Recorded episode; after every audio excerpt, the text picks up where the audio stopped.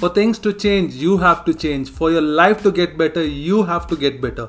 These were the words by Jim Rohn which really shook me and gave me a different outlook towards life. I realized that when I was going through a lot of stress, trauma, challenges in my life, I was bankrupt, I was you know homeless and I didn't know what to do. I realized that I need to change myself. I need to learn new skills. I need to invest in learning from mentors and that is how my life changed and this is the message I want to give in today's conversation.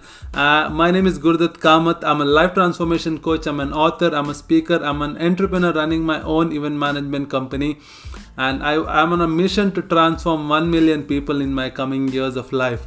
So today I want to tell you that it's very very very important to invest in yourself. The more you invest in yourself, the more you'll become successful. If you see most of the successful people like Elon Musk or you know uh, whoever they Steve Jobs, Mark Zuckerberg, whoever they were, they were investing a lot in learning new skills. That is why they were able to change their life as well as thousands and millions of people's life along with their life because they invested in learning a lot of value. They had the power of knowledge. That is why it's very very important to start investing. Now if you guys are going through a lot of you know stress or problems in your relationships or business or career whatever that is start investing in yourself. It's very important.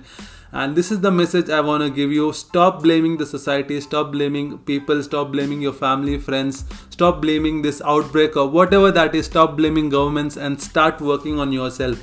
You can either continue your life being the same or you can do something different. Learn something different. The more you learn the more you invest in learning something stop wasting money on expensive cars things you know clothes watches whatever that is which is not adding value to your life.